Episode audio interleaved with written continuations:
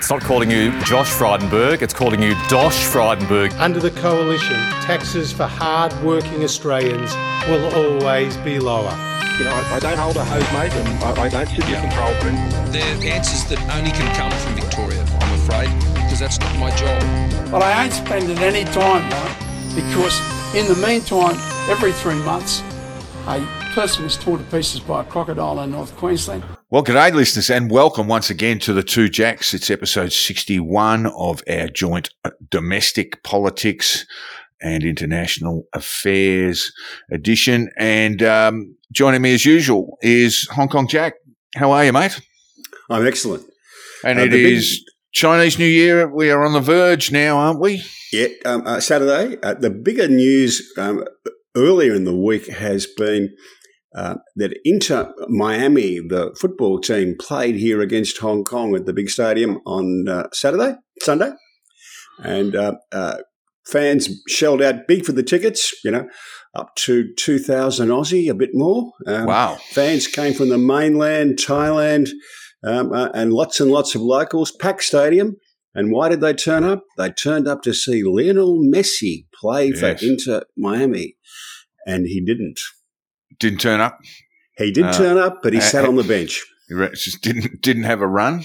They didn't even give him ten minutes. Oh, that's Um, a bit poor, isn't it? It is. Got, got to give the people what they want. and, and he's compounded the injury by by seventy two hours later turning up in Tokyo and playing playing for twenty minutes uh, in a match there. So Yeah, what's he on? He's on huge dollars for uh, for the Miami club, isn't he? He Um, is. Um, it's just one of those things. Um, people didn't want to necessarily, oh, they would have loved to have seen a great performance from him, but they just wanted to be able to tell people they saw him play. You know, Yeah, rather than saw him sitting on the bench for the whole game. yeah, yeah, yeah. So that's been the big story for most of the week. Um, uh, you know, just because the amount of money people paid to get tickets for it. Um, but Chinese New Year's kicking off, so I'm stuffing my red packets um, uh, to hand out to the. Um, well, for me, it's mainly to the guys who, uh, the guys and girls who. Uh, Am I going to get one? the, no, no, no, you're too old. It's for the for young people or people who provide. You know, like the, the management people at the, at the building company, security guards, the cleaners, that sort of stuff. I still can't see why I'm off the list. Yeah, yeah, yeah. Um, uh, look, a mate of mine um, uh, uh, some years ago went home and uh, he lived in a smaller block. I mean, we have probably about uh, 10 or 15, uh, uh, maybe 20 packets to give out. Um, uh, and he's turned up home and the, the security guards stuck their hand out and, you know, said, well, where's mine? Um, yeah, and my mate said to him, well, you're a Sikh, you're an Indian. You know, this is not your, the bloke saying, but it's the culture here. He's saying, no, well, That's right. your culture. I'm with the Sikh, by the way. How cheap. How cheap. And a form of religious discrimination, surely. Um, look, uh, moving into uh, domestic politics, Jack, in Australia, we saw some polling, uh, news polls, first poll of the year released over the weekend, uh, puts uh, Labor ahead 52 48 based on, um, based on preference allocations in the, uh, in the last federal election it really hasn't budged very much, has it, Jack? You know, throughout last year, we, we've, we've agreed that Albo didn't have a wonderful 2023. Um, and, uh, and I suspect it just reflects that. Um, uh, this, this poll taken in January, there's been a lot of talk about tax cuts, etc., and we'll get to that shortly. Um, but really polling at this stage, I, I think I said it last week, I'm not all that interested in polling until July, August when the tax cuts kick in. Uh, yes, I think it's just all early days to see how it's going to pan out. Um, I, I thought Barrie Cassidy made a good point a couple of weeks ago when he was quoting Paul Keating as saying, "Don't just sit on your political capital, um, uh, use it and use it for a purpose." And I think last year Albo's problem was that he squandered a lot of political capital on the voice without actually achieving anything. Uh, yeah, I, I think that's right. We've gone through this reset. Uh, that I would think it's it's fair to say that uh, the Albanese government lost control of the narrative, which is something a government should never do. Um, but the tax cuts um, uh, has has ushered in a new narrative, and that and that is the sort of mantra of we are helping uh, working families, uh, working Australians uh, deal with cost of living pressures. As inflation goes down, there'll be money coming into to the economy. Um, uh, much of it will be, be be spent straight in there. So I'd expect to see a bit of a growth spurt in that uh, uh, third and fourth quarters of the year. We'll, we'll, we'll, take a look at the polling there, but the politics of this have been very, very interesting, haven't they? We saw, we saw uh, uh last week uh, Sussan Ley, the deputy leader of the opposition, the deputy leader of the Liberal Party, um, uh, saying that she would fight, or the Liberal Party, the coalition would fight tax cuts in the Parliament. And on the very same day, Peter Dutton came forward and said, I, I haven't made my mind up yet. So, yeah, she uh, might she might have gotten gotten a little bit ahead of the game there. Uh, she tends to a little bit. Uh, when I see her on uh, uh television being interviewed, uh, there's almost a, a, strong sense that I need to phone her and say, "Are you okay?" Um, she tends to get a little bit carried away, and, and it's one of those things. It's a bit like Peter Dutton with the Woolworths boycott. It's, it's just that that sentence too far. That, yeah. that, that sentence that goes too far. So I presume she would have copped a, a bit of a raz from Dutton. Uh, could, do you mind not making policy on the run on television interviews? That'd be a good idea, wouldn't it? Uh, look, maybe, maybe not. I mean, um, all political parties uh, need someone who will go out there and um, uh, and get stuck in, and she does that. I mean, um, the Labor Party's always had plenty of them, um, and sometimes they are going to go a little bit beyond where you want them to go, but that's a price worth paying to have the combative um, um, politician out there. Well, what we what we have seen in polling uh, is a profound support for the tax cuts model uh, under Treasurer Jim Chalmers, uh, support across the community. Um, Dunkley by election due very soon too, and we'll see how that all plays out. I would expect Labor to win that fairly comfortably, um, but um, uh, we we saw an enormous amount of support for for the tax cuts as as they had been restructured. And um, uh, it, it, looked very much to me early on that this was designed to be a bit of a wedge. I mean, certainly Chalmers would indicate it's all about offering the, the, the best level of support to those who need it most and, and those sorts of things.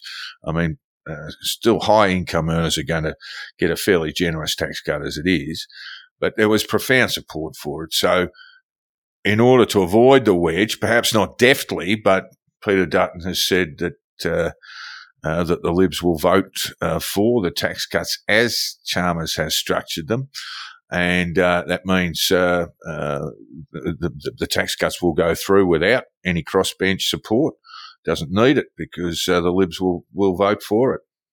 Yeah, I, I, should think what the coalition will try and do is say, well, look, we'll go along with these tax cuts, but we're going to remind people that um, uh, that the prime minister's word is not his bond when he says before an election campaign we are going to go ahead with those legislated tax cuts, and then changes his mind. Now, th- th- this is politics. People are, you know, that's what they're trying. That's what they will try to do is to say there is a trustworthiness issue, um, but we agree with the tax cuts. Yes, but they also agree with the old uh, uh, stage three tax cuts too, Jack, and they've indicated that they will um, go to the people uh, with that. With that, uh, with that in mind, uh, that there'll be further tax cuts for high income earners, and I really don't see that working terribly well. I, I reckon that'll get uh, knocked over fairly quickly throughout the year, or very yeah, quietly could, be shelved. Could do. All right. Um, uh, yes, Parliament is back and sitting again. Um, Albo was in a, a good mood uh, for uh, he chose humour instead of uh, lambasting uh, the opposition and the opposition leader in particular. Uh, he seems to be quite comfortable where he's at at the moment. more comfortable than he appeared as the year went on last year. Yes. And and look, he's I know it's a bit of a popularity contest uh, in polling, but his uh, um, uh, approval ratings as Prime Minister are well and truly ahead of uh, Peter Dutton. Um, and uh, while he's taken a little bit of a blow, both both are negative, by the way, in terms of approval ratings. But as preferred prime minister, which is, as I say, a bit of a popularity contest, he is a strong leader against Peter Dutton.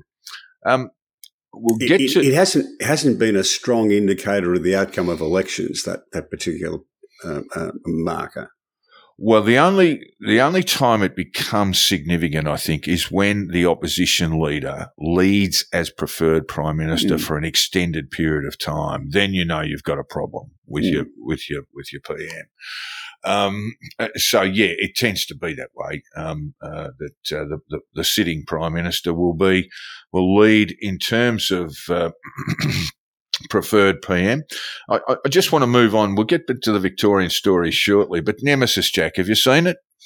Uh, no, not available up here yet. Not available up there. It is available on iView, but that may well be geo blocked. Uh, they, they, they, I, I, I cannot understand this, but they geo block almost everything. I wonder why that is. Uh, they might be looking for sales, Jack. They might, might, might want you to pop down and- the shop and pick up a DVD.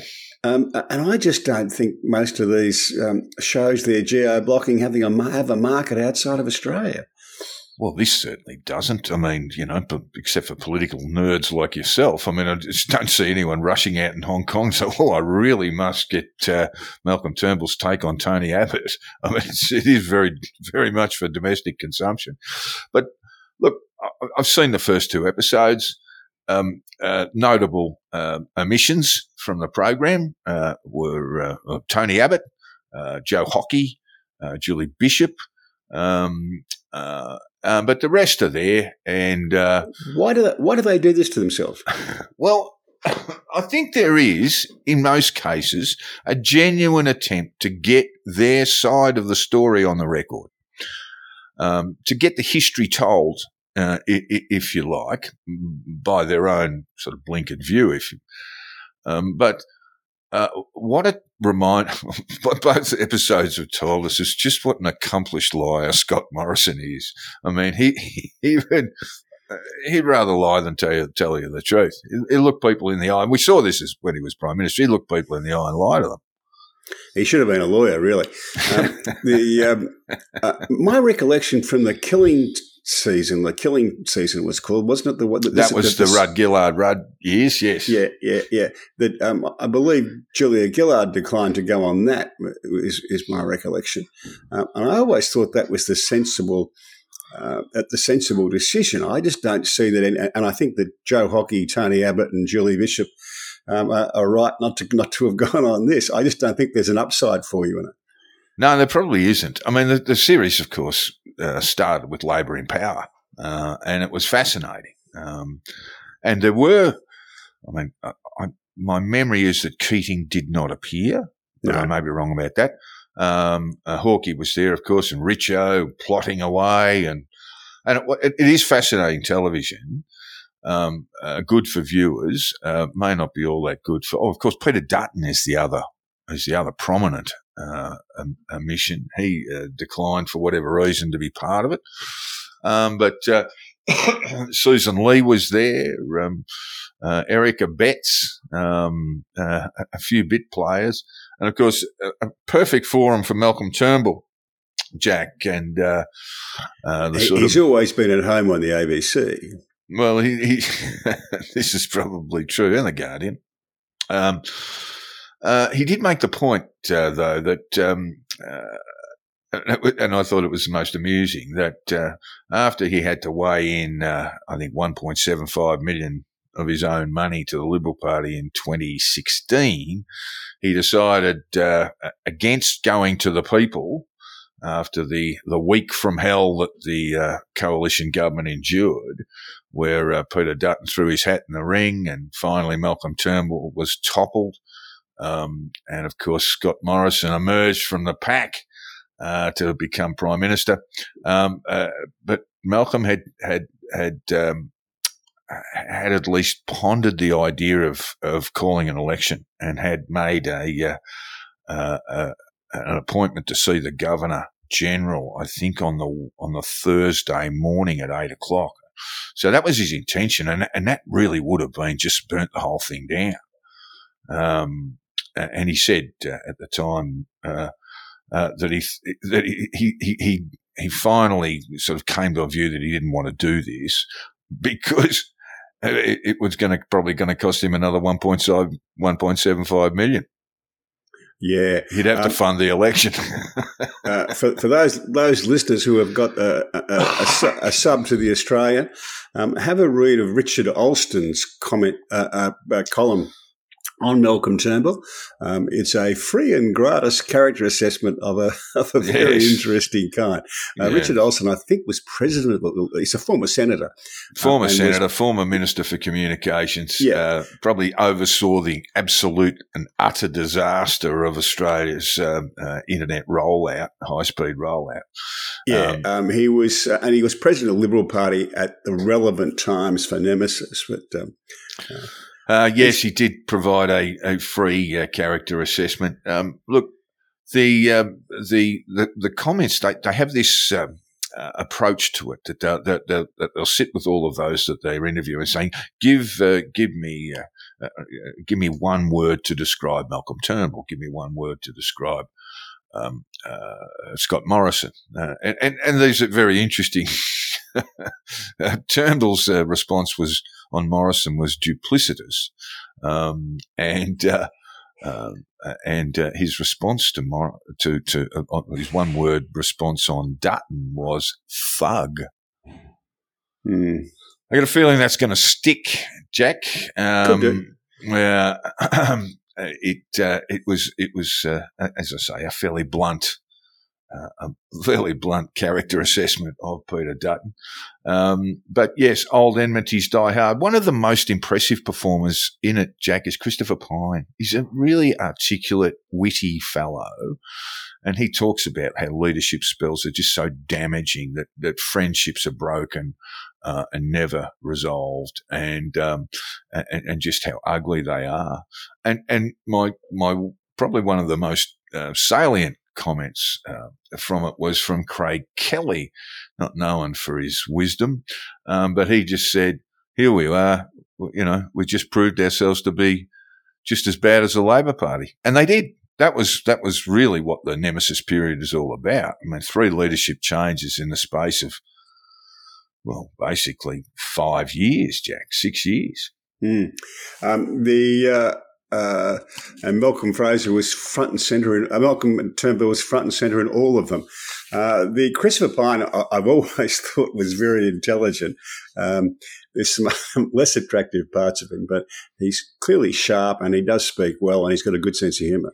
He has got a good sense of humour. Um, um, he's one of those fellows that I sort of miss um, uh, in the parliament, and and he did have friends on both sides. That's yeah. always a good indicator of a of a, of a decent sort of fellow when you have, or, or at least a sane one. Well, he did. I think he sort of famously said, "Look, I have, I don't have any friends from the opposition. I just have acquaintances." Um, so he's not that friendly. Um, but yeah, look, it's a, it's a, it's a, it's an interesting one. I'll certainly be watching the Morrison thing because, of course, Morrison took them to a stunning electro, election win in 2019 when the people decided that they didn't want Bill Shorten, and um, and the Liberals ran a very effective negative campaign uh, based on uh, uh, negative gearing and. Um, uh, uh, not fringe benefits tax, but uh, the franking franking credits reforms that voters resoundingly rejected. Um, that, uh, that was certainly an election that Malcolm Turnbull couldn't have won. Uh, uh, Richard Alston was right about this that Malcolm Turnbull lacked strategic and political skills when it came to campaigning. I think where his skills were lacking are that the political skills of not being in touch with his backbench enough and not being aware that uh, that people weren't happy, um, that he sort of dismissed a lot of backbenchers. Um, and then the tactical stuff. Well, that comes into comes into play in 2016 when he called the double dissolution election uh, eight weeks out. So a long winter campaign, um, and uh, as Pyne and others uh, mused, uh, long uh, long campaigns, especially in the Australian winter, uh, are often a very bad idea. And so always a very bad idea. I think the word I'm looking. A long, long campaign, and, and, and Malcolm didn't have anything to sell besides this sort of nonsense uh, uh, eh, speech speech bubbles about um, uh, about innovation and what have you. There, there was really nothing they had to sell besides Malcolm Turnbull, and and it was one of those things where the more people saw, the less they liked Jack. The um, Malcolm Turnbull lost his prime ministership for the same reason that Kevin Rudd did, um, that he didn't like or care or have any respect for his fellow colleagues in the parliamentary party. Yeah, it was interesting to see the sorts of people who did back him, certainly in the show.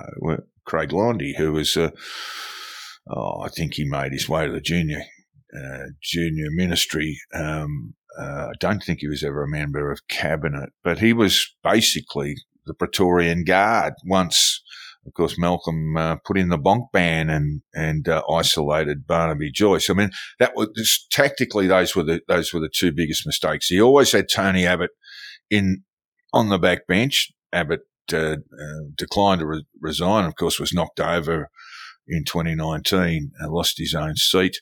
Um, but he had Abbott there uh, uh, plotting and planning away, and then he turned on Barnaby Joyce, and the two of them basically became the uh, became the the, the the, the, sort of pivot uh, uh, on on which uh, uh, Turnbull's leadership became very shaky. It was very shaky after the 2016 election uh, that uh, where they lost, I think.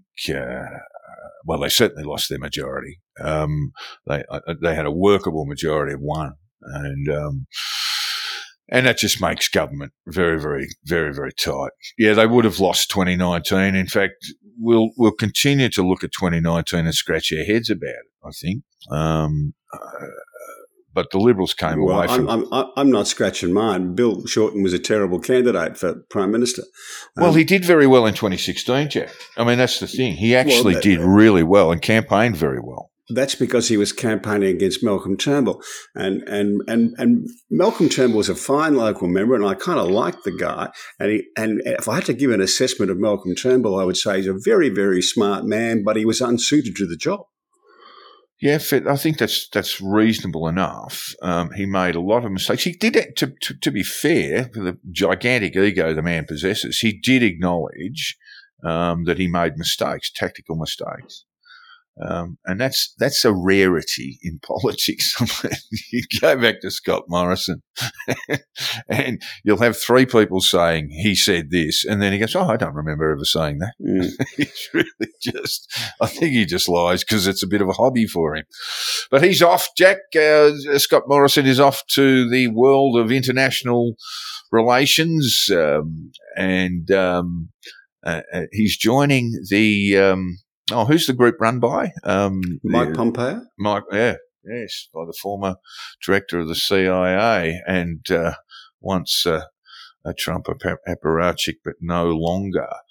Um, fascinating stuff. The third, uh, the third episode will loom, and then of course we'll.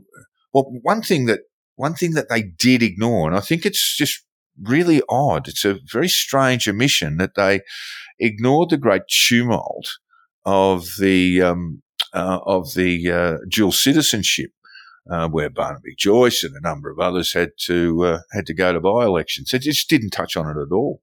No, Uh, why would that be? I just uh, uh, that was a know. really significant moment, but they cha- it, it's obviously uh, an omission by choice. Anyway, um, no I, I just say about the dual citizenship thing. The High Court, of course, is is is has godly don't you bag the high? Don't you start bagging the high court? They, they can never be wrong, but they can be mistaken, and I think they were mistaken on the dual citizenship question. Uh, it is a very interesting thing, Jack, and this only come came to my attention this week talking to a friend of mine in London, um, where there actually are two Australian-born um, uh, uh, MPs in the House of Commons, and Uh, there was there was an Australian-born minister for quite some time, Lenox Hewitt's daughter. No, look at it. This was all news to me. There's, there's a, uh, I think both are Labor. One, one's based in Scotland, and the other one is sort of from North London. um, and uh, and uh, she'll almost certainly get a get a ministry. Uh, in, that that might be Lenox Hewitt's daughter, I think. I think that sounds about right. But Australian born, Joint- Lenox Hewitt was was the um, former. Um, uh, uh, I, I, think he was secretary. I can't remember which department. Um, uh, where, where Rex Connors was during um, uh, the Whitlam government. Uh, well, this this woman, uh, she's been an MP for some time. Firstly, joint citizenship, um, and and that is not obviously does not exclude you from um, um, being elected to the House of Commons in the UK. And she's also a Quaker, Jack. Hmm. Uh, one of three Quakers in the House of Commons. Uh, I think uh, uh two from Labor and one from from the Tories. And I was very very int- interested, and I I'll be trying to hit her up uh, as uh, as the year goes on, and and it looks very likely that Labor will win um, in an election, probably according to my mail, Jack, in October. Yeah, October of this year. So uh, we'll see how that all goes. Um, over to Victoria, Jack. Um, uh, Victorian ministers have opened up their diaries to the public for the first time, and and that's revealed that they have meetings with media bosses, uh, union leaders, sports stars, and even a Hollywood celebrity. Yeah, I, don't think this is a good idea. Well, why did they do it? Was it this, you know, sort of a, an appeal for transparency? Yeah, I think that people like to be able to say that we're an open and transparent government, but um, ministers and premiers sometimes need to pe- meet with people discreetly. Um, yes. Uh, does the diary always have to reflect that, Jack? Well, I don't see the point in opening it up unless it does. Well, but yeah, as you say, there are going to be some there's some meetings with people that uh, they may not want uh, to be made public, and and I, sus- I suspect uh, there would be an instruction from. Um, uh, from the ministers, uh, for the minister responsible, and let's keep this one out of the diary. I'm just popping out for uh, for a bite to eat. Yes, yeah. I I bumped into someone at the football on Saturday. Yeah. Okay. Speaking of uh, celebrity journalist, Jack. Tucker Carlson is going to interview uh, Vladimir Putin. What is the yes. point of that? What are um, we going to get? I mean, we're not going to get any insight into Putin. I don't know what we're going to get. Um, I don't think it's a bad idea. Um, I, I must say. Uh, um, uh, I think um, more exposures in, in these cases is generally good. And, and I've seen Tucker Carlson do some excellent interviews and I've seen him do some dogs. So I really don't know what we're going to get. Well, I imagine he's, uh, he's quite the, he's quite the pro-Putinist, of course. He's, he's, he's, he's actually anti-Ukraine, anti-Ukraine funding from the United States, etc. So there's a very good argument to be made that he is really just Putin's lapdog. Well, the proof's always in the pudding with these things. Um, uh, uh, sometimes people who are very pro someone, when they interview uh, uh, the person, you actually find out some good information. You find you, actually get a, a, good sense of who they are. And like I say, I've seen Carlson do good work and bad work. Um, uh, I'm I'm open minded about it.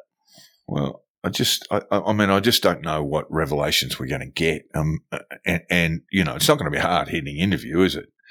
You're going to be 40 metres away at the long table, isn't he, for a start? Uh, he'll need a megaphone to talk to him. Yeah.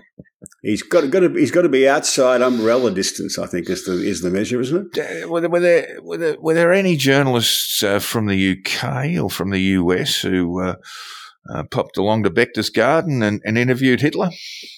Uh, no. Um, it mightn't have been a bad thing if they did. Well, why? Why? Why? Well, I think more that the more people had known about him um, uh, earlier, the better. Yeah, well, perhaps by 1939 it was a little bit yeah. too late. Um, uh, and uh, you're right that uh, that uh, the Nazis had basically won this enormous propaganda war. They had significant support throughout Europe and in the UK as they uh, seized territory uh, bit by bit.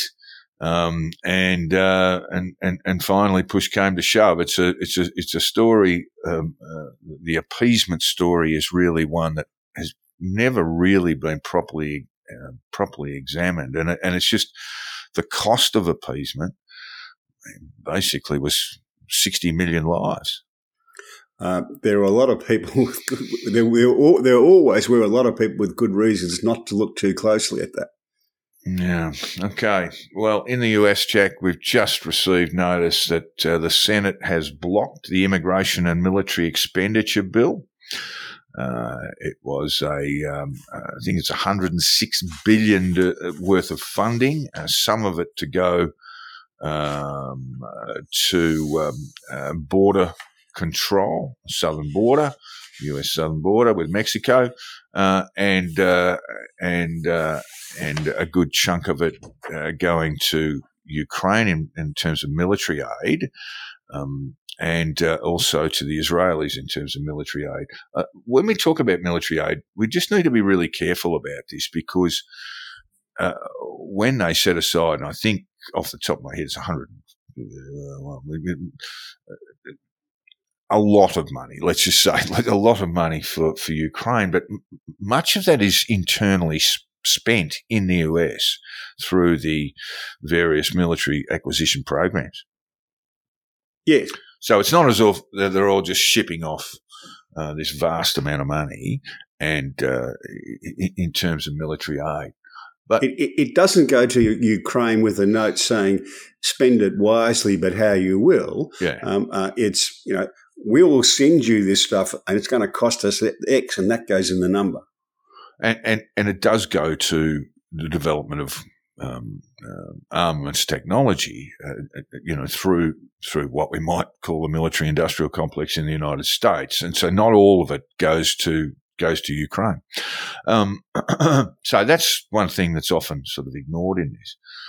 Why would the Republicans knock this back, Jack? I mean, they've got political motives, surely, and and the word is that Trump had uh, uh, had uh, contacted uh, the Speaker of the House and said, "Don't let this through." Well, it got through in the House of Representatives, um, but it's been held up in the Senate now. I think the vote was 50-49 and sixty votes were required. The um, uh, I think that was is knocked back uh, largely on the immigration question. Um, uh, and that's for, for, a number of reasons. One, the people who designed the bill didn't tell the, the, rest of the senators what was in it until about two days before they were due to vote on it, um, which is a common practice uh, in the United States Senate. Um, and secondly, when they did have a look at it, they didn't like what was in it. Well, let's have a bit of a look, shall we, at just what's in this bill in terms of border control. I know that it did have the um, support of um, uh, Border Patrol officers, Jack, and, and they've been sort of trenchant critics of uh, Joe Biden. Um, and uh, the new system, uh, the bill moves most new asylum cases to the Department of Homeland Security. So it basically takes it away from immigration judges and the D- Department of Justice. Can't be a bad thing, Jack. I know you. I know you want to stick up for your lawyer mates, but but that basically takes the asylum cases, puts it into one spot, and makes it a, a lot easier and quicker in responding. Um, there's a new standard for asylum seekers. Um, they must establish clear and convincing proof that they have a credible fear of persecution if they stay in their country. Um, it, it, it's uh, perhaps worth reminding our listeners that uh, uh, many of the people who are coming across the borders are not Mexicans. They are Hondurans, Guatemalans, El Salvadorans. Chinese. Um, Chinese crossing the border of Mexico. Yep, whole plane loads. Really? Yep. Interesting. I did not know that. Um, there are some uh, big, uh, plus, some plus big people from Africa, various places. It, it is no longer just a South American um, uh, entry point. So yeah. It's no longer no longer just an entry point for Central and South America. Yeah, I'm going to take a bit of a look at that and see see what we're getting in terms of um, in terms of uh, that sort of migration. If it is going to, you reckon if you're Chinese, you go through the Canadian border, Jack, wouldn't you? Be a bit easier. Um, yeah, well, I've uh, well, I've even seen the video, so it's happening. Okay. All right. Um, uh, there are other new criteria during the initial uh, interview. This is for refugee applicants. The bill says asylum claims can be rejected if the person has a disqualifying criminal history.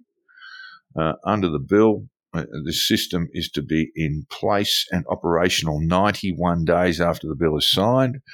And uh, that's not happening, of course, as we said. Uh, there'll be new detention beds and rules. Uh, there are currently 40,000 uh, beds for asylum seekers. That will be raised to 50,000. Uh, and there are significant exceptions now uh, for asylum seekers, uh, including families uh, who are not detained. Instead, they'll be tracked using one of various alternatives to detention methods, Jack, um, ankle bracelets and what have you. Um, uh, I could go on. This is a very extensive. Uh, this is a very extensive reform, as I said. Three hundred and seventy pages. Yeah.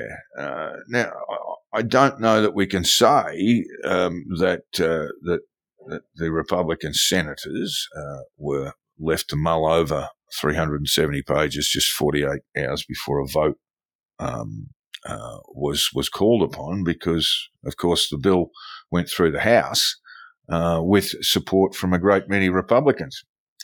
Um, and as, as I say, the Border Patrol officers themselves have given it the thumbs up. So they yeah. just uh, they just play politics, aren't they? I mean, Trump said, "Don't fix it," and they're not fixing it. No, um, uh, uh, uh I've had a good look at this, and and, I, uh, and the reasons why they're not supporting it uh, is is that what the bill does is regulate the current situation, right? And what the majority of Americans want is not that. They want the border crisis stopped. They want to stop people coming into the country um, or they want to go back to at least, I think the last year of Trump's presidency, there were 400,000. Um, what they call um, illegal border encounters. That's people who are kind of tagged as, you, as you've arrived. Um, and last year there were 2.4 million arrivals of the same, and they want to go back at least to the 400,000. And this bill doesn't attempt, doesn't even attempt to do that. But, but as it stands, they're doing nothing, Jack. Uh, uh, and, uh, and, but that they are, they are not doing the things they could do. The 2.4 million people, uh, as a result of, of undoing the things that Trump was doing to get it down to 400,000. Well, what was undone? And what was undone? It was a whole series of executive orders he took, and they were all turned over on day one of the Biden presidency and that's why we have that's why they have 2.4 million. So separating children from their families, that sort of stuff. They, yep. Yeah. Some of it, some of it's going to be unpopular. Some of it's going to be, going to be tough. But yeah. that's what a majority of Americans want. Well, that, that might be true, but they are also an immigrant nation, and they also have treaty uh, requirements in terms of asylum seekers, Jack. Um, well, this is a problem all around the world, and a majority of people all around the world um, are opposed to a, an open borders type situation. They want to regulate it very closely. They want to stop what that what's happening. Stop you, asylum you, you, can, you, can, go to Dub, you can go to Dublin and you'll see the marches um, this week. It's it's the same thing. People want to stop that, and the, and that's what that's a, I, I, the I politics of it. The majority. That, I, wouldn't position. think that that that reflects the majority of of uh, Irish people at all. And we saw that after the violence, after the the, the extreme right wing violence that took place in Dublin uh, with the riots there, um, and we saw you know a great outpouring from the Irish saying this is not us, this is not who we are. Um, yeah, well, I think I think that people are smart enough to say no. We don't want to see violence against migrants, but we don't want the the migration situation as it is to continue. Yeah, I, I think I think you're I, think you're interpreting America, things that aren't necessarily true. The, the, Brits have got the Brits have got all sorts of problems. The, the, the, Tory government's got all sorts of problems with their sort of Rwandan solution, which has now been rejected by the Supreme Court um, because that, because that that court found that Rwanda was not a safe place. Uh, and now you've got Sunak and others running around uh, trying to uh, uh, trying to explain that or trying to override that, trying to override that decision. You know, the, the, they really are lost. But when we look at the UK numbers, those numbers are, you know, in terms of, uh, shall we say, illegal entries into the UK, those numbers are about a quarter of what France gets and, and about an eighth of what Italy gets and, and about an, eight, an, an eighth of what Greece and Spain get. And it's unpopular all over Europe. Um, so what do we do, Jack? You know, I mean, you know, you've got people, you've got you've got treaties in place that all were, most of which were were were written around uh, the conclusion of World War II, where you had great movements of refugees and asylum seekers, um, and uh, and now we're finding that those things uh, don't work. Uh, we uh, the first thing politicians are going to have to do is listen to what they're being told by their voters. They're going to have to address the concerns of their voters. I, am just telling you that's not clear now. I mean, you're, you're, just saying you're giving me an objective view about what you think people think, yeah. and and uh, and and that may not be the way it actually is. That the part of the problem is this whole process. Let's talk about the Rwandan solution, so-called Rwandan solution, is so the discussion that's put brought forward by the Sunak government and its and its Tory predecessors creates the sort of angst and um, and a lot of the the aggression in the community in the first place. So you get you're getting people sort of demonized through a through a process that's you know that was tawdry and was never going to get through, um, and, and, that that that aids that that that basically contributes to a significant part of the problem. You've got um, uh, sort of right wing governments in Europe too who are expressing concern because they know that there's political gain to be had. Um, I was talking to an Irish fellow about this other day, and he says the, the problem they've got um, is that the people who have concerns about the, the, numbers of migrants, and he said there's a lot of people have concerns about the, the numbers of migrants, and and the figures in Dublin are, are quite astounding. I think it's about a third of Dub, Dublin now are born overseas, which is unprecedented. Well, in, in, in, the Netherlands, Jack, you you you've got people who are born overseas now outnumbering the uh, the the Dutch population or the, the born and, and, bred Dutch population. And, and and in Ireland, the problem is that the politicians don't even want to talk to the people who are concerned about this. They won't listen to them, and that happened in the Netherlands, and that's why you have Gert, Gert what's his name, Geert Wilders um, uh, as the prime minister. Wilders. I think you'll find, yes, uh, that's right. If, there, there is a, if you ignore these people, they're going to vote for somebody worse than you. Mm, um, yeah, look, I think that's right, but but I, are we talking about a loud minority? Um, uh, well, uh, no. it's got to be a loud minority in the Netherlands, Jack. It's got to be um, uh, because that's the way the numbers fell. I did say uh, when my friend alerted me to this uh, fact about uh, um, overseas born um, uh, immigrants in the Netherlands now outnumbering the Dutch population. I said, have you, have you spoken to any Dutch people lately? I mean, it can only be a good thing for the country. Yeah. Um, well, the, perhaps the jokes will improve. anyway, um, well, in the meantime, Jack, what we've got is a, is a stall on funding for the Ukraine. And I know you've quoted Mike Lee at uh, some, uh, some distance here, um, about how the bill was actually prepared and what have you. And Mike Lee's been, well, he's, he voted against, um, uh, sanctions uh, for um, for the Russians in 2017. Um, I wouldn't say overtly he is pro Putin, um, but he's a bit a bit of an American isolationist. He's an he's an isolationist. That's a very good description. That, that, that's right. He rejects that, by the way, but he is. He is. But uh, there's, there's, certainly elements about his um, his political stance. Um, uh, that do that. I, I, I, don't have hold any brief for Senator Lee. I thought his comments about the process of developing these bills, where they're done by the people at the top of the party um, without consultation uh, with the wider um, uh, the wider group of senators is bad, um, and, I, and I happen to agree with that. Well, what happen- if Donald Trump says don't fix it? Then most Republicans are going to vote against it anyway. It wouldn't matter how, how much time they had to deliberate on the on the bill. Um, I don't know that that's right. Um, uh, well, he, he, most certainly did. I, I think that. if I think if they'd been brought along with the, in the process and said, "What do you think should be in the bill?" there was a, a much greater chance of the thing succeeding, but they weren't. Well, yeah, I, look, I, I think uh, what you're saying is, is, is basically right, but but there, this is a party beholden to Donald Trump, and and he most certainly does not want the border um, fixed, uh, regardless of whether this bill will do it or not. Uh, he because he sees that as, as probably his strongest political asset at the moment. Well, I think he's right.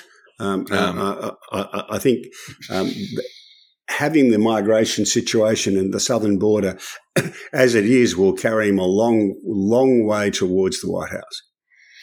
Yeah, Biden's still ahead in New Mexico and polling, and and and and uh, I think going okay in Arizona, but um, uh, yeah, look, uh, you do have a party beholden to him, and um, and and and I think this is a nice nice play from the Democrats to try and take some of the heat out of the issue that they are going to suffer at the ballot box over. There's no doubt about that. But to say, look, we tried to fix it, but Donald Trump said he doesn't want it doesn't want it to be fixed. Yeah, people have got better memories than that. Um, what you're saying is that the, the Democrats' tactics is to say that Trump is weak on immigration and we're stronger. No one's going to buy that. No, no, no. What they're saying is Donald Trump is playing politics. That's that's the way they're going. To, that's the way they're going to play the, the tactics. Yeah. There. Well, uh, uh, uh personally, I think America's going to look at that and say there were four hundred thousand um, uh, when Trump was president. There's two point four million now. Um, it's an extra two million people. We know who's got the problem with it. If you look at that figure, and, and, and the, the figure I'd ask you to look at is the December 2020 figure. Um, and, uh, and that was when, of course, Trump was still in power and there were big numbers coming through then. Yes. all right. Uh, moving on um, uh, to the United States election here, and uh, we've got uh, Trump showing up for the most part ahead of Biden. Again, I think the polling is going to become clearer um, as the primaries conclude. Um, so we're looking at sort of murky stuff at the moment. A little bit, you can tell. You can, I, I, think that the support for Trump is actually quite soft. Um, and and that may well change the longer we go into it. His woes um, uh, are considerable, but he will not now face trial for the four count indictment uh, DC uh, matter. Uh, on, I think it was due to start on March 4. Um, there will be an appeal that will go to the Supreme Court, Jack, because uh, the uh, Federal Court of Appeals decided that presidents aren't immune from criminal prosecution, aren't given a a blanket uh, exemption from prosecution. Uh, there's a question of whether um, the Supreme Court will hear and determine that before the election or not. Yeah, we have no date for the resumption of that uh, of that process, the four count indictment in DC. It's it's it's odd, Jack, because you would think that the American people deserve to know if uh, the uh, GOP uh, presidential candidate is a crook or not? Well, the, the, you know, you start all these legal proceedings; they they run on their own steam. Well, that's because Trump uh, wanted a determination, and indeed Jack Smith did too, the chief uh, or the uh, the the, uh, the prosecutor, um, uh, special prosecutor, wanted an interpretation on this because um, there's long long been a long been held a view that goes all the way back to Watergate that no president should be charged for anything they do in office. Uh, there are all sorts of arguments about this, uh, and it will play out over time. Mm. Person, my personal view is that I actually think um, that it's uh, if you're going to take the heat out of the uh, out of the election, uh, I think um, um, uh, kicking some of these things down the road is going to be actually good for America. Um, and, uh, and, and people, voters will be able to make up their own minds, um, and, uh, let the chips fall where they may after the, after the election. At this stage, there are, um, the RICO stuff in Georgia, I think is, is, I don't think we have a particular date there. Um, the uh, the Florida um, uh, uh, secret documents case uh, that's also been pushed late into this year. Uh, and then we've got the New York stuff, which is which is sort of a fairly light round of indictments uh, uh, compared to the DC and and Georgia matters. Um, it, it, may well be that none of these things go to trial before the election, and and maybe that's a good thing. Um, I didn't think the Democrats were foolish enough um, to bring these charges in the first place. They'd have been much, if, if the aim is to keep Donald Trump out of the White House, they'd have been better off fighting him on political grounds rather than in the courts. Yeah, I, I, look, I take you're, you're looking at this from a political standpoint, but but if there is a view that the man has committed crimes, surely he shouldn't be exempt from prosecution. Um, no, but all of these prosecutions um, have the stamp of the presidency on them. Because yeah. because three three out of the four lots come from the Department of Justice, who are part of the executive branch, uh, and the president is head of the executive branch. The fourth one, the ones in Georgia, well, one thing we know from the um, amusing kerfuffle over the relationship between the, um, the district attorney and her nominated prosecutor is that he was had two meetings with the White House. One, he actually went to um, uh, to DC and had a meeting with them. So. Um, the idea that that's completely separate from the White House, that's sort of a bit hard to argue now. Um, uh, well, so, uh, what, what, personally, I think are you now, or have you off. ever been to the White House? I mean, I, I don't really see, uh, I don't really see that. I mean, what what what's been alleged, Jack, is that Trump, even after January 6th, was still trying to connive a way to retain the presidency. It would have been the greatest act of theft of all time, and there surely are consequences for it. Um, if he does become elected president, he's likely to sweep all this stuff away.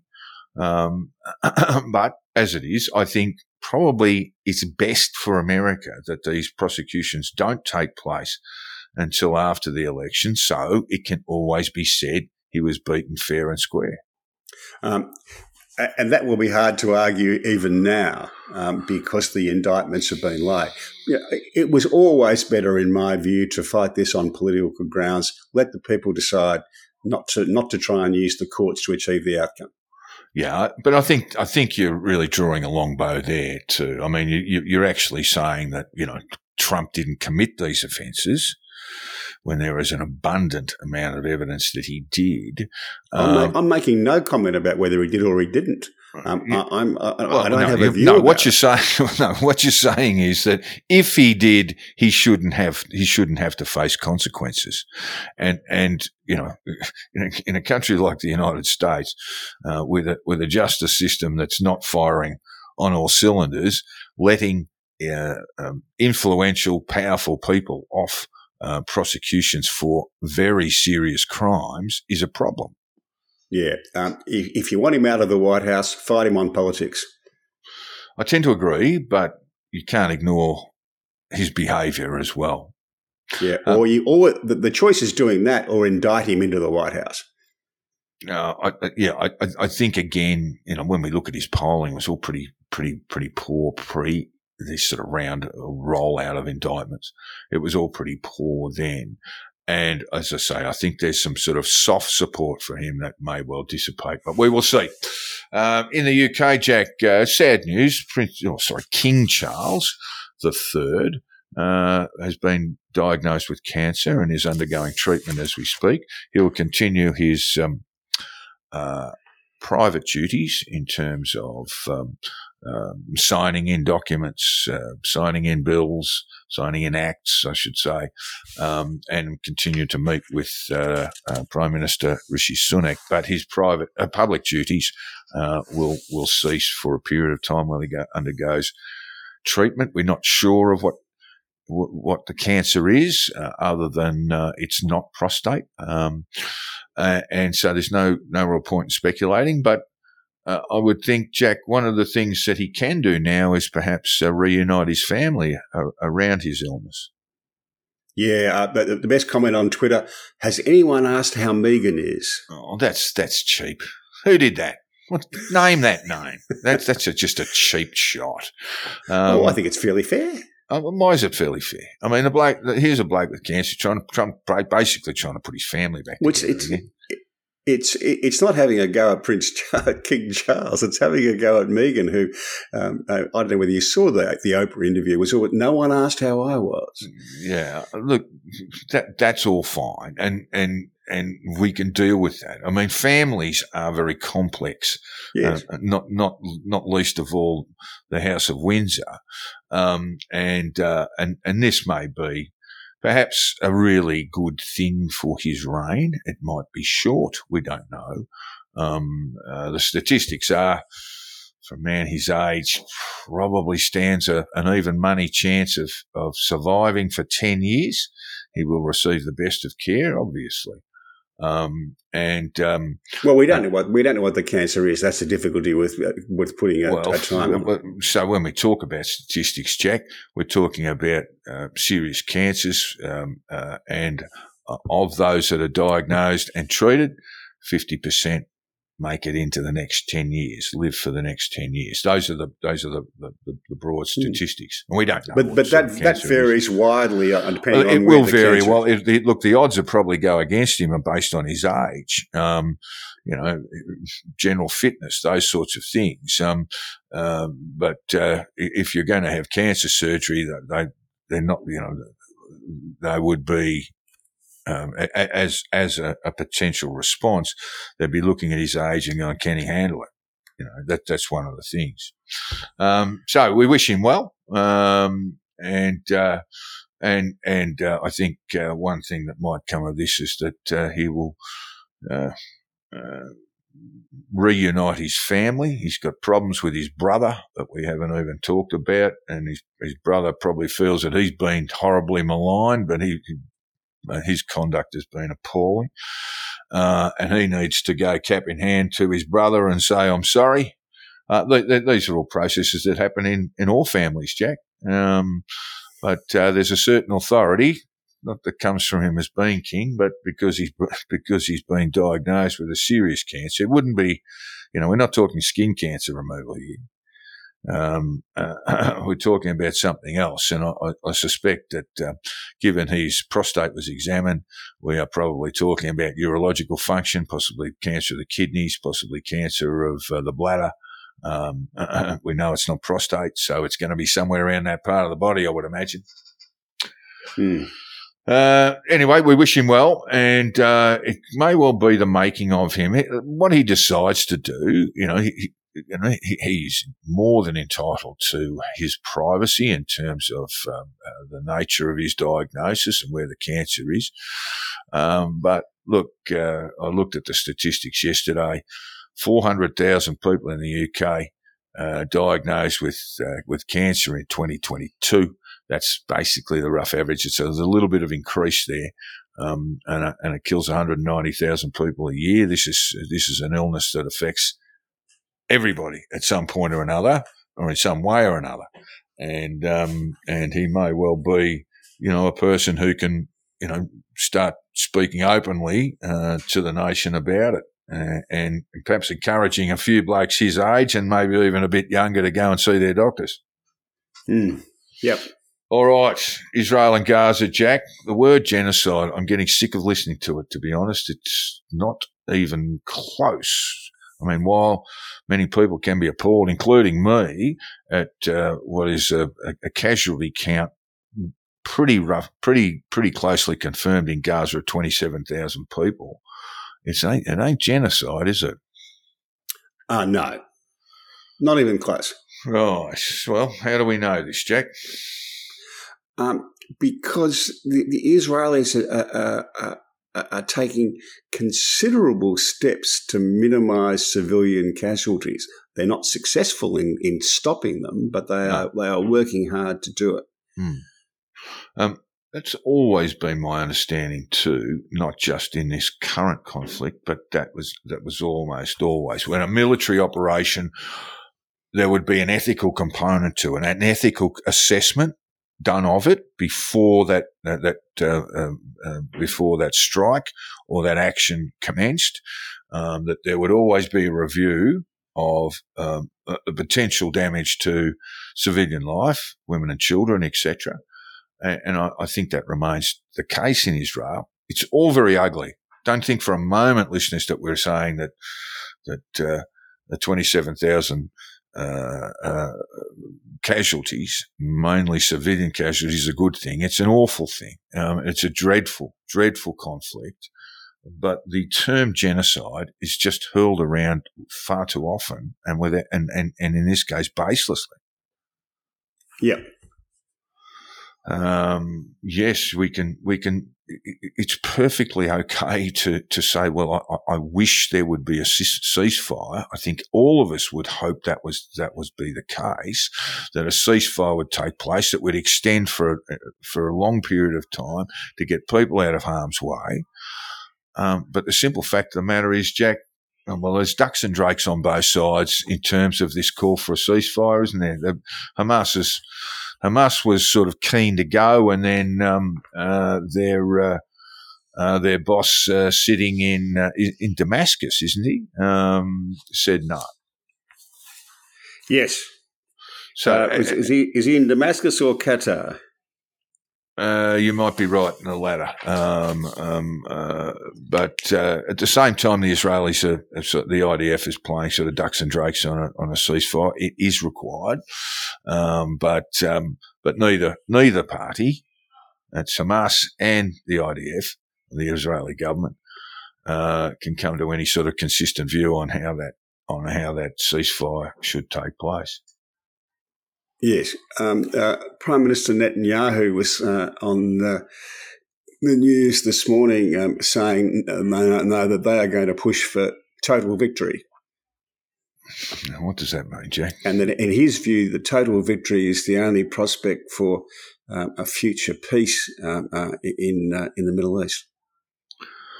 What sort of? I mean, to be honest, that sounds just awful. Um, uh, that means the complete obliteration of Gaza, that sort of language, isn't it? Total war. No, the complete obliteration of Hamas, or as, as near or as near to it as they can get. Yeah, but that's going to mean more and more civilian casualties, obviously. Um, and um, yes, uh, those sorts of expressions I just don't think are terribly helpful. Perhaps um, this might uh, be um, uh, not a great not a great way to look at things, but are, are there implications for the US presidential election uh, for uh, over the Gaza conflict, Jack? Yeah, there are. Um, uh, I think it's um, uh, Van Jones. I, I, forget what his role was in the in the um, in the Obama governments, um, but uh, he's now on CNN. Um, and he thinks that Biden has got a real problem with young Americans, uh, you know, young Democratic Americans uh, who, who are calling him Genocide Joe because he is not sufficiently pro um, Palestinian. Yes, and that is a problem that's sort of seeping through uh, left wing politics across the world, isn't it? Uh, the I suppose the easy way in which uh, people have fallen for um, um, endorsing Hamas. Um, now they say, "Oh, we, we, we, don't support Hamas; we support a free Palestine." But it, it, it's way too, it's way more complex than that. Um, Hamas has been in government now um, uh, for 17 years. It was elected with not a majority. And probably a majority, a, a, a, well, it's difficult to say, but I, I would think a, slight majority of Palestinians probably support, support Hamas in Gaza. Um, but that's uh, it's uh, the, the polling that was done before this before the war suggested it was a, a, a healthy majority. Uh, well, they were voted in with 44%. And they were voted in, it must be said, in 2000. That's a while ago. A long time ago. They were voted in in 2006 with a policy, if we want to call it that, of armed aggression against Israel. Hmm. So I think uh, from memory, it was about 44% of the vote and Fatah got about, uh, Fatah got about 41. Mm. So it wasn't a significant belting, but there hasn't been an election since. So we don't really know. And, and you might find that, uh, post October 7, there will be a majority of, of Palestinians in Gaza who support Hamas, uh, in that way that we support, you know, our country who's going off the wall. Um, but, um, um, yeah, it, it's almost impossible to separate the Palestinians in Gaza from Hamas at the moment, and and and that becomes a real problem. That becomes a real problem for those people who are promoting this idea of, of a free Palestine. In an ideal world, that could happen, but the simple the simple fact of Middle Eastern politics is that you cannot deal with Palestine at the moment, or the Palestinian movement, without Hamas. And and that's the problem. And that, that is the, that is the, that is where the left is so wrong on this. Um, I, I understand the sentiment because yes, it looks awful. Yes, it looks brutal. And yes, it is the, the, the Israeli or the IDF's response to the October 7th outrages. Um, but, um, the simple fact of the matter is, is while Hamas continues to represent at least a, a, a significant portion of the Gazan population, there is there is no prospect of a negotiated solution. No, there isn't. Um, I, I, saw this uh, on on Twitter this morning. You ask what is our aim. I can answer in one word. It is victory. Victory at all costs. Victory in spite of all terror. Victory, however long and hard the road may be, for without victory there is no survival. Who, where that prize for guessing. Prize for guessing who said that. Well, go on. Keep going. Winston Winston Churchill, and um, uh, and the, towards the end of the war. Mm. And I, I think I think that's where the Israelis find themselves. They need to survive, and they will they will fight to survive. And I think Netanyahu is correct on this. Um, that that's what they have to aim for. Right. Uh, meanwhile, uh, the Saudi government, not in fact the uh, most liberated government on earth, Jack, uh, uh, they are continuing along with a um, normalizing relations with Israel, and that again is a reflection of where the Arab world is. Yes, they all want a solution to the Palestinian question, but none of them support, none of them want him, apart from the Qataris. None of, no one else in the region supports Hamas. Um, uh, and um, they want to have good relationships with Israel. They want to build a future with Israel. Uh, and they don't. The Egyptians seem to be getting off scot free, Jack. They've closed the border, uh, the, the southern border of Gaza. Um, uh, you can get through, but it is going to cost you a bit of baksheesh to get through. Uh, and the Egyptians have sort of sat in their hands throughout this conflict too without providing any support for the Palestinian people. And I'm talking about genuine refugees trying to get out.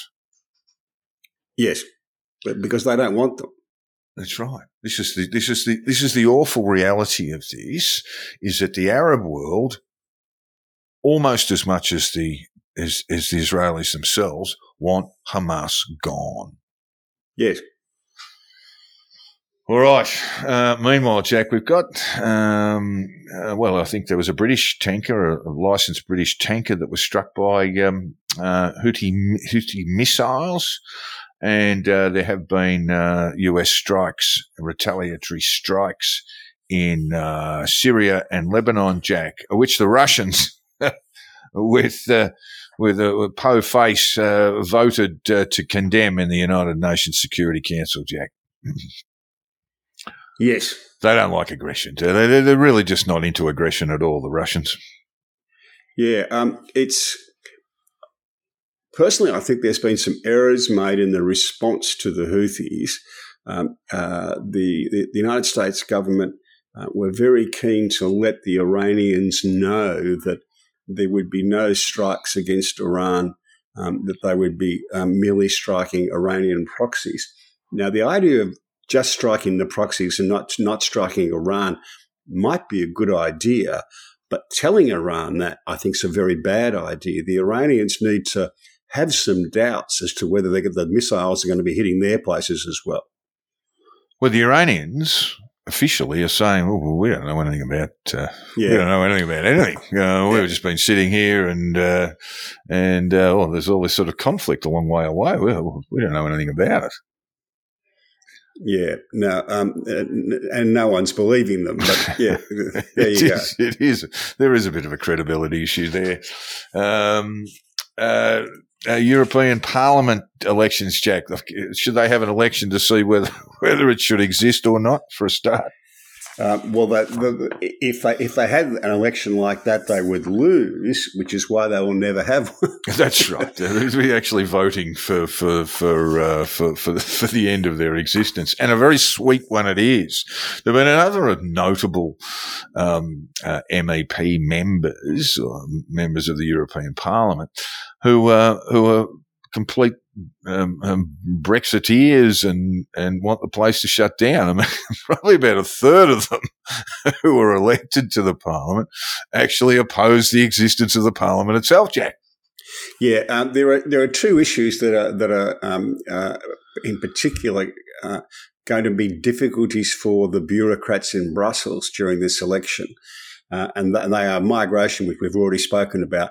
The second thing is the the net zero um, uh, mandates from the EU, in particular as they as they revolve uh, as they impact on farmers. And there have been um, there have been you know blockades in uh, Belgium, Paris, France, yeah. Germany, Italy, yes. um, uh, Poland, and Romania about all of this. Um, big demonstrations by farmers, Poland and the too, EU yes. has just just caved yesterday they are dropping the 30% reduction target on emissions from farming. Um, they are reversing their pesticide quotas. They are allowing more land for agricultural use and agreeing to stop telling EU citizens to eat less meat. They have Ursula von der Leyen has caved completely. Oh, well, that is significant. And um, I mean, look, you do have massive problems. We, you, we covered this last year. There were massive farming protests in the Netherlands, Jack. You might yes. remember this, and and and a lot of that was about reducing nitrogen methane to a degree. Um, but basically, you know, they're, they're, they're, in the process of poisoning their rather significant river system in the Netherlands, but they've had to back off because of, because of farming. So you, you do have a potential crisis, uh, looming there and just having available drinking water. Uh, that's not toxic.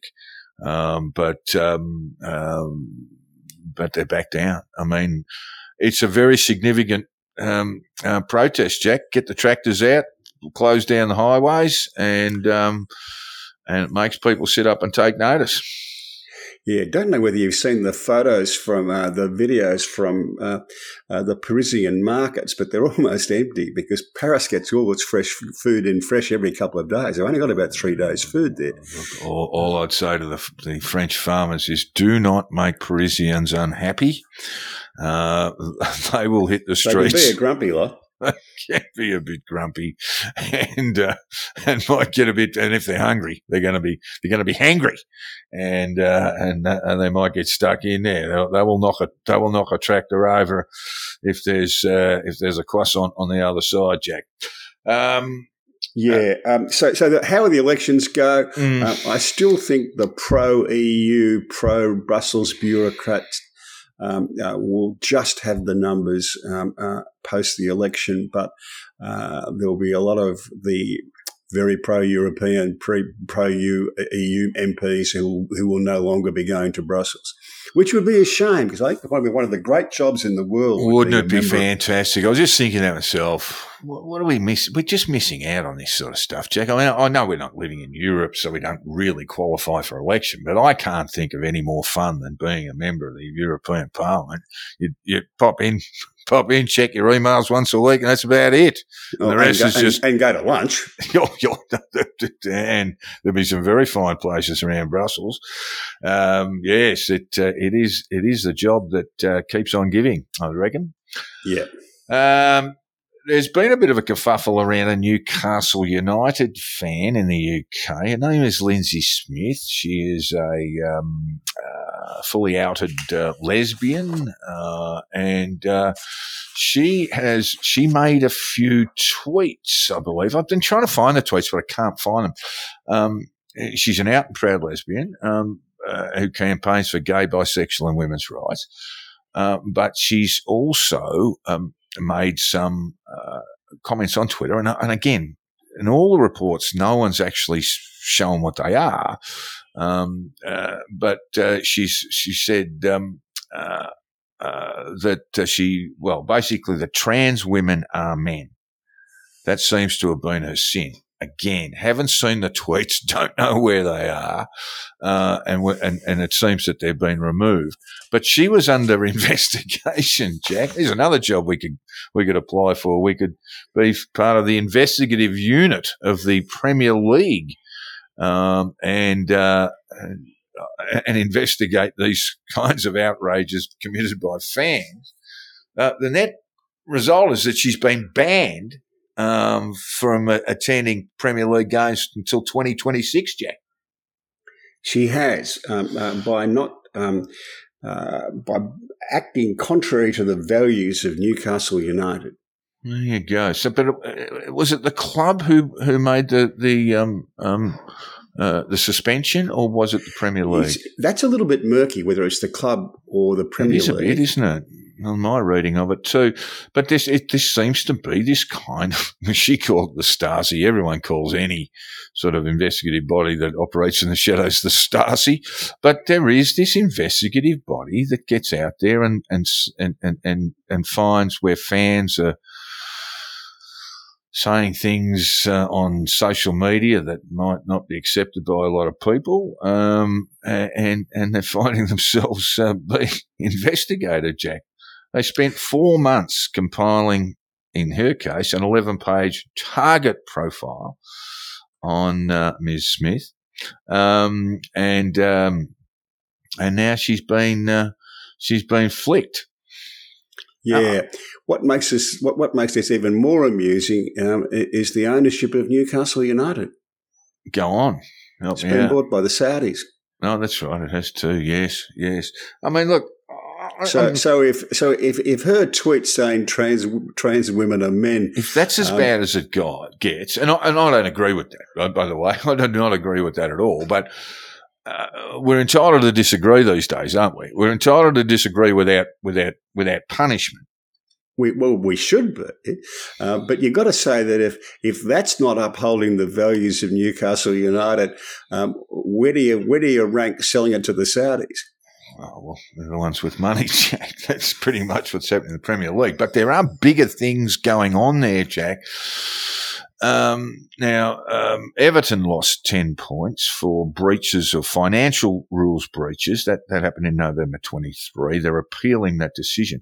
But there's been a, there have been, uh, allegations made against Man City that go all the way back to 2010 about financial breach or breaches of uh, the Premier League's financial rules.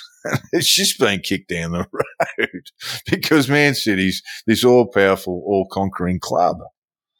Yeah, and with bucket loads of money. Surely they have to deal with this in the current season. Now they have to deal with this in the current season, and it may well be that Man City lose all of their points. And you know, it's a very complex matter, far more complex than the Everton business. But at the same time, it just can't be left to drag from one season to the next and, to the other. Some of these allegations go back 13 years, and and and the findings are based on uh, 26, 2017 season. Mm. And, and they're just not being dealt with. So maybe a little bit less of the secret police and uh, get on with your job and and create a fair and equitable uh, competition. Premier yeah, League. Um, do do the things that really matter. Yeah, it, look, I'm not saying Man, Man City are, are, guilty. I'm not saying that they're innocent. I'm saying this needs to be dealt with. This is this should be a high priority for the integrity of your competition, and you're just kicking it down the road because it's you know it's it's it's too hard. Or, or it looks like they're prepared to give the um, the, the, relatively smaller clubs a yeah. kicking but won't have a look at the, the, the power clubs. That's what it looks like. It's not quite true because the Everton matter was a lot clearer. And, and, And, Everton, the- the Man Everton are a big club. Yeah. Yeah, and, and- but but what was alleged of them and found uh, to be breaches of financial rules were a lot clearer than the Man City stuff is. But that doesn't mean you don't go for it. And while these allegations are bubbling away, and as they were last season, Man City go on and win everything. Strange, strange, strange, strange, Jack. Um, but that takes us into sport. We were already there in a way. Uh, wonderful uh, test match uh, uh, in India, the second test v England. England fell about 80 or 90 short um, and were ultimately bowled out on a wearing wicket by, I think, one of the best fast bowlers in the in the world, Jasprit Bumrah. Um, he was far more effective than the spinners, and when he bowls that uh, that reverse swinging Yorker, uh, it's going to knock over just about anybody.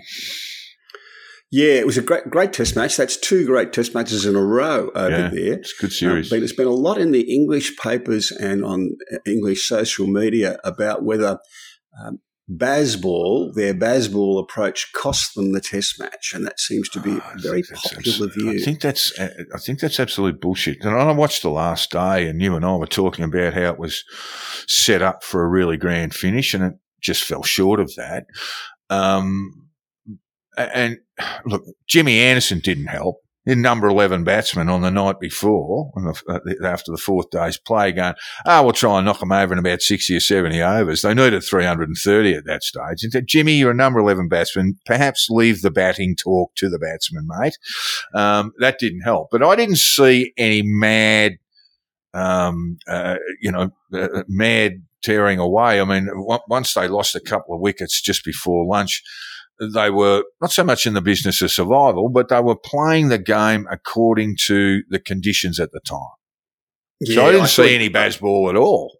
I thought Joe Root was a bit frivolous. He sort of that, that may have been because he had an injured finger, so perhaps he was just out there to make as many as he could while his finger stood up. But um, uh, English fans are English fans. That's what they believe. Geoffrey Boycott weighed in um, uh, Oh, to say Lord. that he um, um, that he thought they'd. Um, uh, had gone away from Bazball a little bit, and, and Geoffrey Boycott commenting on Bazball would cause me a considerable amusement. Um, Just a reminder to our listeners that uh, the unknighted uh, and yet to be named Sir Geoffrey Boycott uh, is not a wife beater. Uh, that woman he beat was not his wife. Yeah. Um, uh, then, they, then from this went on to discussions of well, did Bazball cost us the Ashes last summer? I fired in a response to this saying, I think Bazball got you close to winning them. Uh, I, I think has just become a media confection now. I mean, I- I saw Stokes talk about how they approached the final day um, after the after the result was known, and it was just all measured stuff. And we will, you know, play according to the conditions and where we are and where the scoreboard is. I, I, I didn't see any sign of overly aggressive batting. What I did see though, Jack, was the emergence of Zak Crawley as a really good opening bat for uh, for for England now. He well, He's he, been- had a, he had a pretty good. He was the top scorer in the Ashes, I think, last year. So he's you know he's well on the way. yeah, look, he, he he he is one who has who has emerged, and and part of the problem was with English cricket was you know going back a few seasons now is that they didn't have. Uh, reliable blokes uh, in one, two, or three, and, and Crawley always looked to have, uh, you know, the technique and uh, and the mindset to go uh, to, to to do this. And now he's emerged as a as a quality opening batsman for England, and, and that's that's you know that's that's a big part of their their their problem solved. Um, he was very very good, and uh, and the left arm spinner Jack uh, helped me out with his name. Uh, de- debuted in the first Test. uh, Hartley.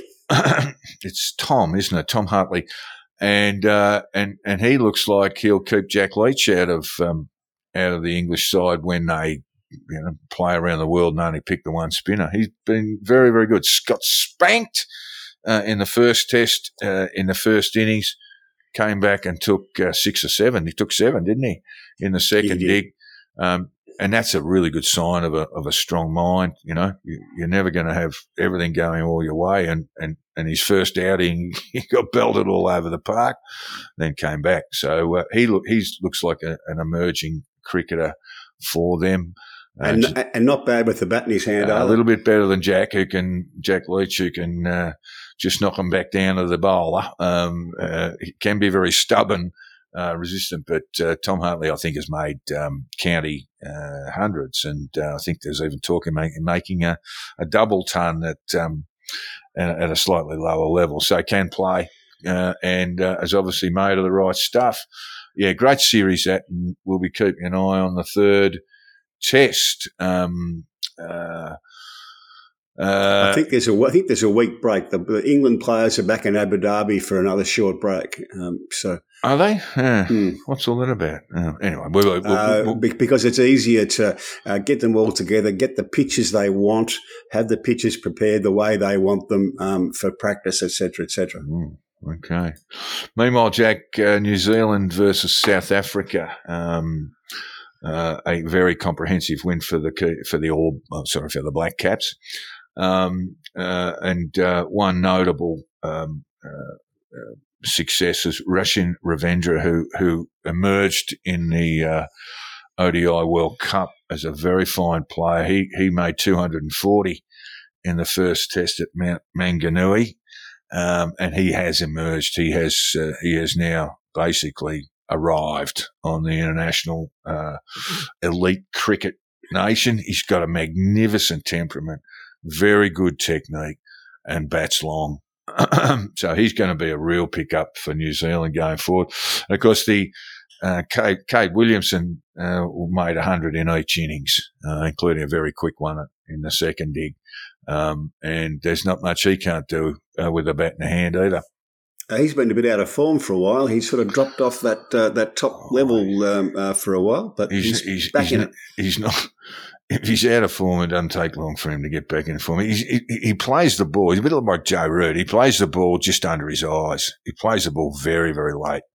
Anyway, uh, well done to him. And Rachin Ravindra um, uh, uh, uh, is uh, is going to be a superstar of the game. Young man uh, making a poultice of runs for New Zealand. Jack, we had the third one day at uh. I was a bit surprised they got play underway. My my part of the world, not far away, it was pouring rain for most of the day. Uh, the Windies were all out for 80 odd, and Australia got them in seven overs. Bit sad, yeah. I'd, I'd sort of lost um, track of what was happening with the one day um, uh, series.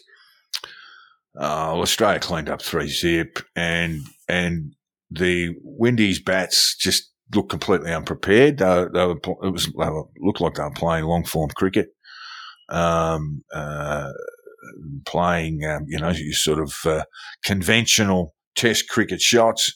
Um, they, have got some good bowling, um, but their batting let them down. They had some, you know, they were very good in the field, but yeah, it was a it was a bit of a shame the way it finished. There's uh, there's three um, T20s to be played, and then Australia head to uh, New Zealand for, I think it's just ODIs and, and T20s. I don't think they're playing tests, but uh, no, I think there's no test over there. Um, uh, meanwhile, the women um, were comprehensively beaten in a uh, by Duckworth Lewis by South Africa um, uh, beaten by 80 odd runs. Um, but uh, Australia uh, won the, uh, sorry, uh, now are one apiece in the ODIs there. There's one to be played. Um, Australia won the first one very comprehensively. But SA, uh, uh, well, it just proves that the Australian women can be beaten for a start. Um, they're probably not as strong as they were a year ago.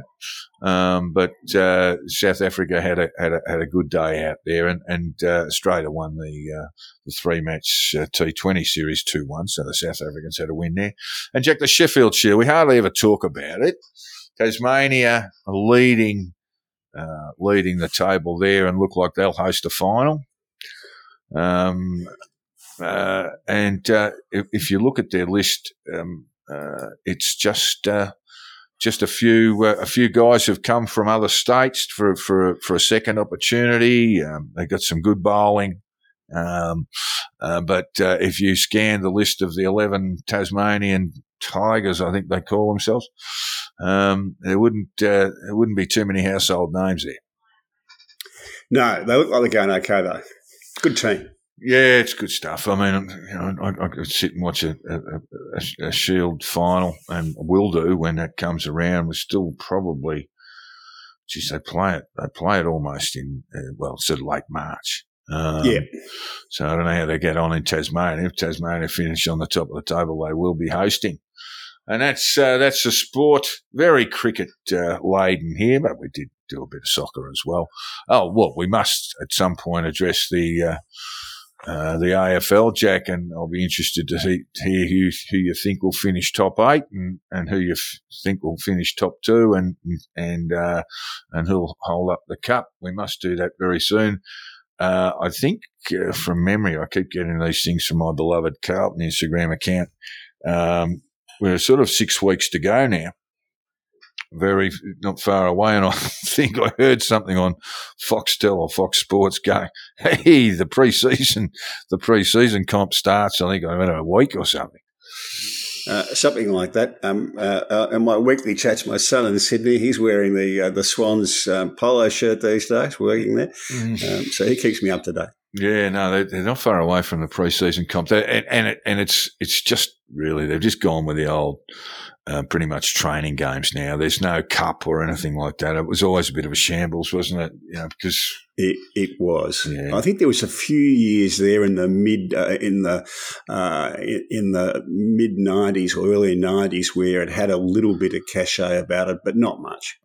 Oh, they did have a. I remember Carlton won a night final in the preseason.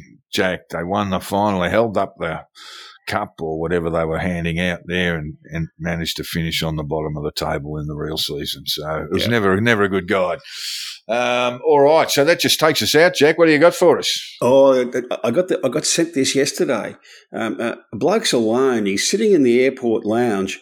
Uh, an attractive woman comes in and sits down across the coffee table from him. She's wearing some kind of flight attendant's uniform. So he thinks, well, I'll, I'll have a chat to her and, and, and see how we go. So he says, Well, I'll try and find out which airline she works for. so he tries the British Airways motto, motto. He says, To fly, to serve. And she looks at him blankly. So he thinks about it and thinks, I'll oh, come up with what about the Air France motto? Winning the hearts of the world. Uh, and she looks at him blankly again.